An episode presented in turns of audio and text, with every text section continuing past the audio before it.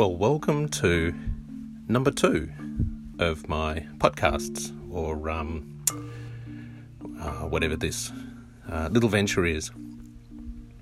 Now, you might have gained, uh, you might have guessed that I'm a uh, an older adult, um, and I've been working off and on through various jobs for the last 32 years. And in that time, I've reinvented myself quite a few number of times. Um, I've worked for employers, I've worked for myself, and uh, it's it's been a great journey. Reinvention is reinvigoration, and I'm kind of at that precipice right now to reinvent myself from a new perspective. Now, I'm sure that you've felt this way as well.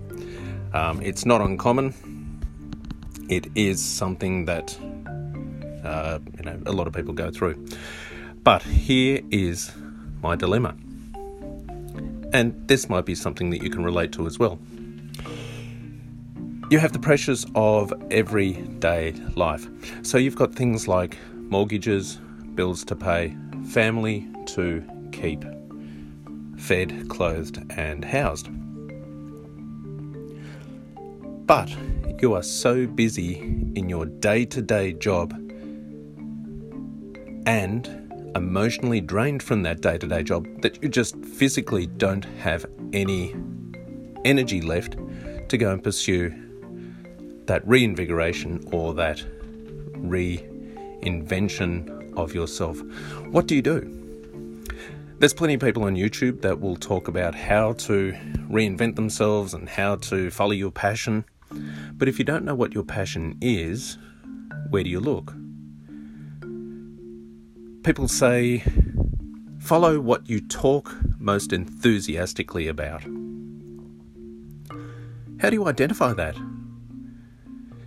My thoughts and my actions are with my job and the job that I do not passionately love.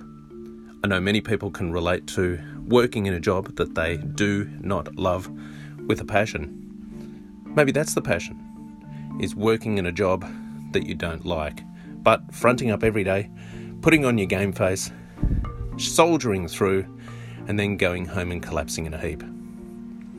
Anyway, just some random thoughts for today, talking about reinvigoration let me know if you relate to those kinds of thoughts.